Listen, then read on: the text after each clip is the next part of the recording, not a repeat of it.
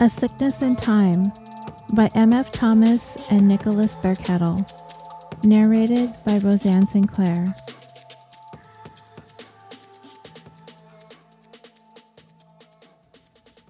Epilogue Oulu, Finland, 2025.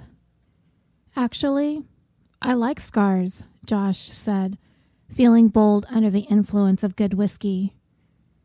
They tell us a secret about humanity. He heard a snicker next to him.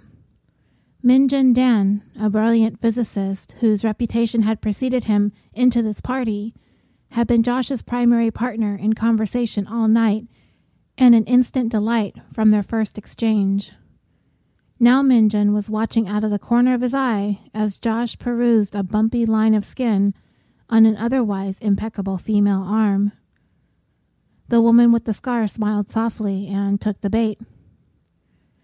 What secret is that? We're imperfect. Our maintenance systems, I mean. We can create an arm like this, repair a certain amount, but past a certain point, patching the damage proves to be more important than perfectly recreating what came before. Your body is like a ship launched into the ocean, and your systems are designed to keep you afloat not pull you into harbor looking flawless. I think scars are about memories, she answered, stretching her arm out and looking at it. With this, I have the memory of something painful, but I don't have to remember it in fear anymore. She was a few years older than Josh, but seemed charmed by his confidence and the way he couldn't conceal that something about her dazzled him. For Josh, who at 24 hadn't spent much time participating in bar top social rituals, it was a rare thrill to be doing it for real, and apparently successfully, at least in the early going. She was neither aloof nor chasing him, and had spurned conversation from several others in this impressive room, seemingly preferring silence to triviality. He didn't detect any cynicism in her sparkling eyes, though she was vivaciously curious and content to wait for something worth exploring. So far, this conversation seemed to be working. In my business, we say that makes it a feature, not a bug, Josh answered. Yes, if I accept the scar and the inevitability of the scar, it means I'm free of regret.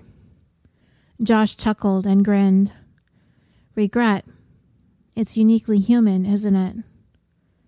She just smiled while her eyes revealed the strength left behind by some terrible obstacle surmounted. You know I'm very lucky, he followed up. Are you? Incredibly lucky. I've met two people tonight who have been able to show me a different way to look at the world. Have you heard of Minjun Dan? Minjun leaned forward over the bar so the woman could see him. He waved, then went back to his pretense of not listening to them. I have, she answered. Looks like I picked the fun corner to be in. Really? There's rock stars over there. Diplomats, thinkers, economists, your standard party whoring billionaires. But you want to hang out with the science nerds. I am a science nerd, she answered. I'm a chemist. Really? Josh answered. You should work for me. I do work for you, she answered with a smile. Josh didn't hide his chagrin. Ah, Anna Louisa hired you. The woman nodded. She's a godsend. She's taken care of me since day one. She knows you need it. So, what's your name? Not yet, she answered. How often do you get to make a billionaire squirm? The conversation had happily become a three way one. Josh loved the arrangement. They were distinct and separate, and yet very exciting when packed together. Neapolitan ice cream, he thought idly, enjoying the childish metaphor and the memories attached to it. It never failed in the most interesting moments at these globe-trotting thought clouds, or whatever the hell buzz term they were going by these days, were not in the lectures and symposiums, but in the parties. Josh wondered if a more successful gathering could be engineered just through a system of assigning invitees to a particular party room to mingle with a cultivated selection of minds. Surely such serendipity as what he was enjoying now could be engineered, he thought cockily. Minjun here, Josh gestured with his whiskey tumbler, says he's going to convince me to change careers. Why would you want to do that? the woman teased. Aren't you enjoying being the savior of Earth? That Bloody Time magazine cover, Josh thought. I'll never get to live that down. Listen, no. What I did is solve a problem before anyone else did, and it turned out to be useful. And by problem, Minjun interjected, he means an equation, not a troubling situation. How do you know me so well already? Josh laughed. If I'm being honest, it wasn't even my idea. Really, she said, brushing her hair back before settling her chin on her hand and leaning in, her interest piqued. The genius, Josh Scribner? A thief? Josh looked around. Their table was surrounded by security escorts because people had a habit of trying to foist their crackpot ideas on Josh if they could get near him, and then sue him afterwards by saying he stole them. Even now, he could sense hopeful eyes around the room, casting glances at him and hoping they would somehow bridge the few feet between them, maybe even just beam a little message into his brain. But that was still science fiction. They had a discreet little island inside all this heavyweight noise, so he decided to enjoy it. Okay, I'm going to tell you a story, he said, dropping his voice low to up the conspiracy factor. We're in a little club now, and this is our club secret. Should I spit in my palm? the woman asked. I would rather not, Minjun volunteered, waiting for some fresh hot water for his tea. So I'm 14 years old, Josh said. My parents had grounded me for something, never mind what. And when I say grounded, I mean grounded in a way that really gets to someone like me. No network access, no devices. They took my smartphone and turned off the cable in their own house, sent requests to all my friends' parents to not let me use their networks. I was using pens and paper for my homework. Torture, the woman interjected with a perfect balance of teasing and sympathy. Right? Exactly. So I got ticked off and I took a walk towards the school. There were like six different Wi Fi networks there, and I had borrowed a friend's tablet. I was a junkie looking for a fix, you know. So I hopped the fence around the school and I'm on the athletic field, and there's these two women jogging. One of them especially catches my eye. She's just plugging away at the dirt. Thump, thump, thump, thump, thump. She had this fierce look on her face. I immediately thought that by running, she was like fighting something. Does that make sense? Minjun nodded, and Josh continued. So, I don't know why. Maybe it's just because everybody else is doing it, but I decided to run too. And I've never been an athlete. I'd rather invent a cyborg body and put my brain into it than hoist a dumbbell. Barbell? Whatever. I put the tablet in my little backpack and take off running. And before I even get around the track once, I'm wheezing. Just totally useless. Not even once, the woman asked. Like three quarters of once. 65% at the very least. But you traveled the distance from desire to action, and that is where you must be proud, Minjun interjected. Are you serious? Josh lost himself to giggling. I don't pat myself on the back for getting out of bed each day, and I never jogged again, so that doesn't count as a triumph in any philosophy. But I'm over near the drinking fountain, double over, heaving, and the weirdest thing happens. My brain starts to focus. I mean, really dial in. All my frustrations, the adolescent anger, all these things are distractions, and suddenly they're just evaporating. I feel like if you'd put a computer in front of me right at that moment, I could have come up with something to make me a fortune. And that's when you had your breakthrough, she guessed. Honestly, no. I think I was working on some other breakthrough.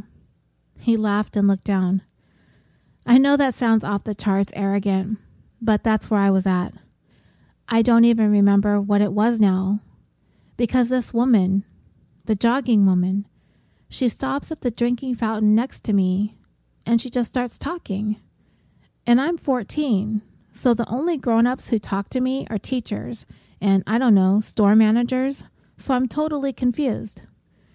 She's really salty, like blue collar, and I haven't met a lot of people like that.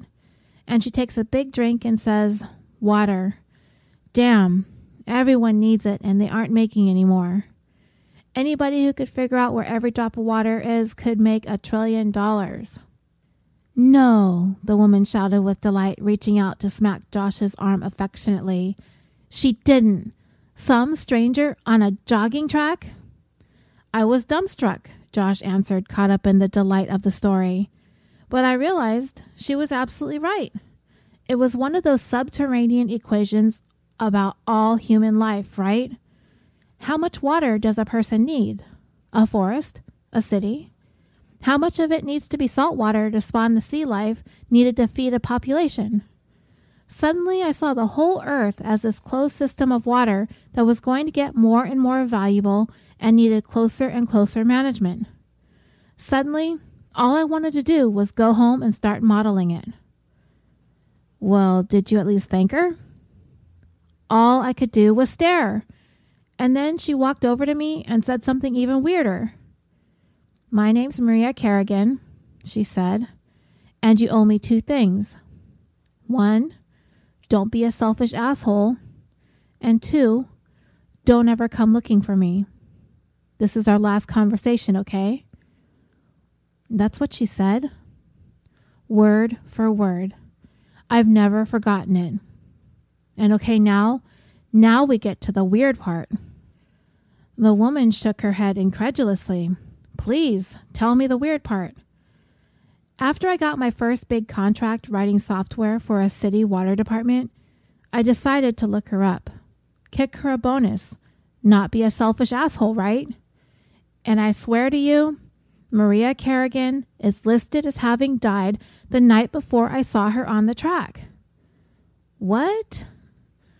Maria Kerrigan, pilot, former Air Force. Picture looked exactly like I remembered her, described by friends as an avid jogger, died. Died. The night before I saw her in a plane crash hundreds of miles away.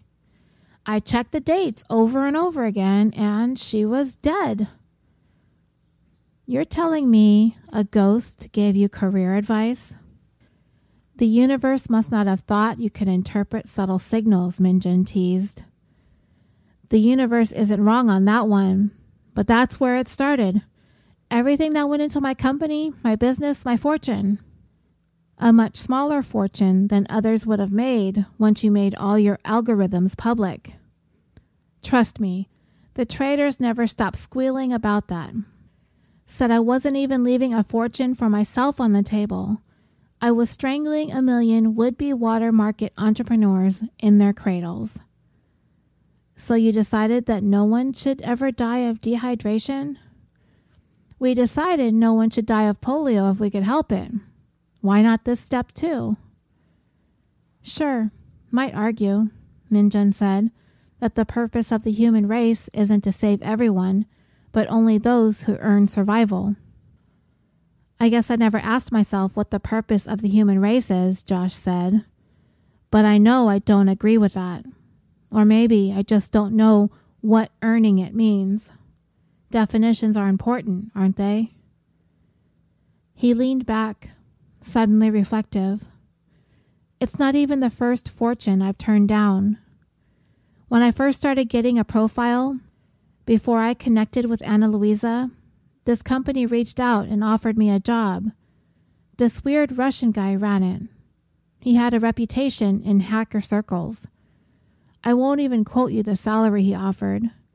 It was probably the most lucrative job offer in human history. Said he wanted me to hack the brain, so I could talk to computers. Sounds like a thrilling field. Sure.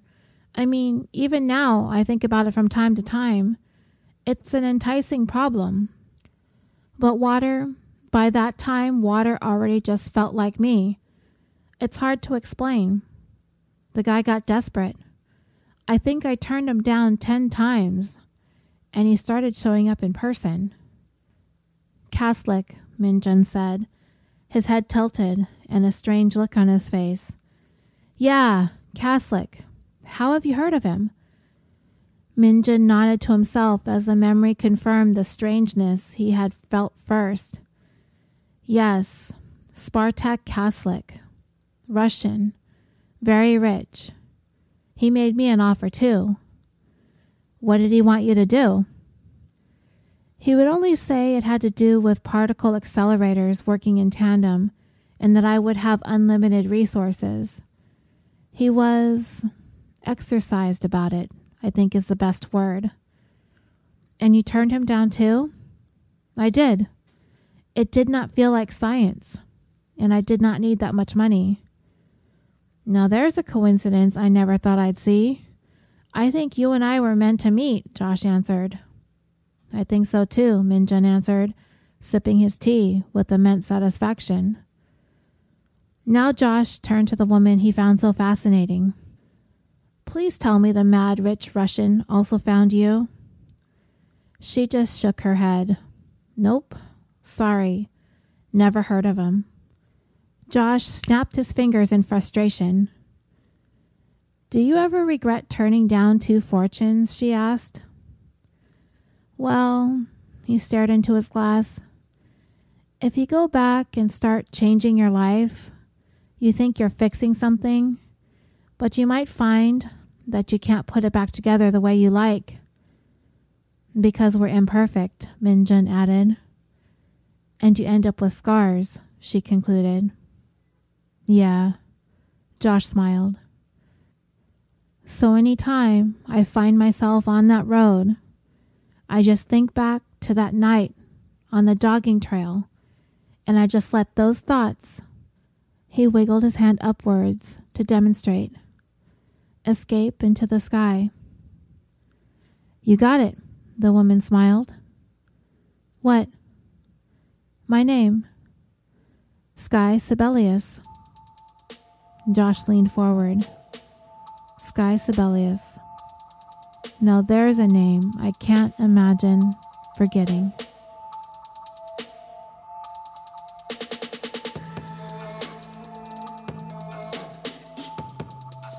A Sickness in Time by M.F. Thomas and Nicholas Thurkettle. Narrated by Roseanne Sinclair. Learn more about the novel by visiting www.sicknessintime.com. If you've read A Sickness in Time, please leave a review in Amazon, Goodreads, or other book review sites.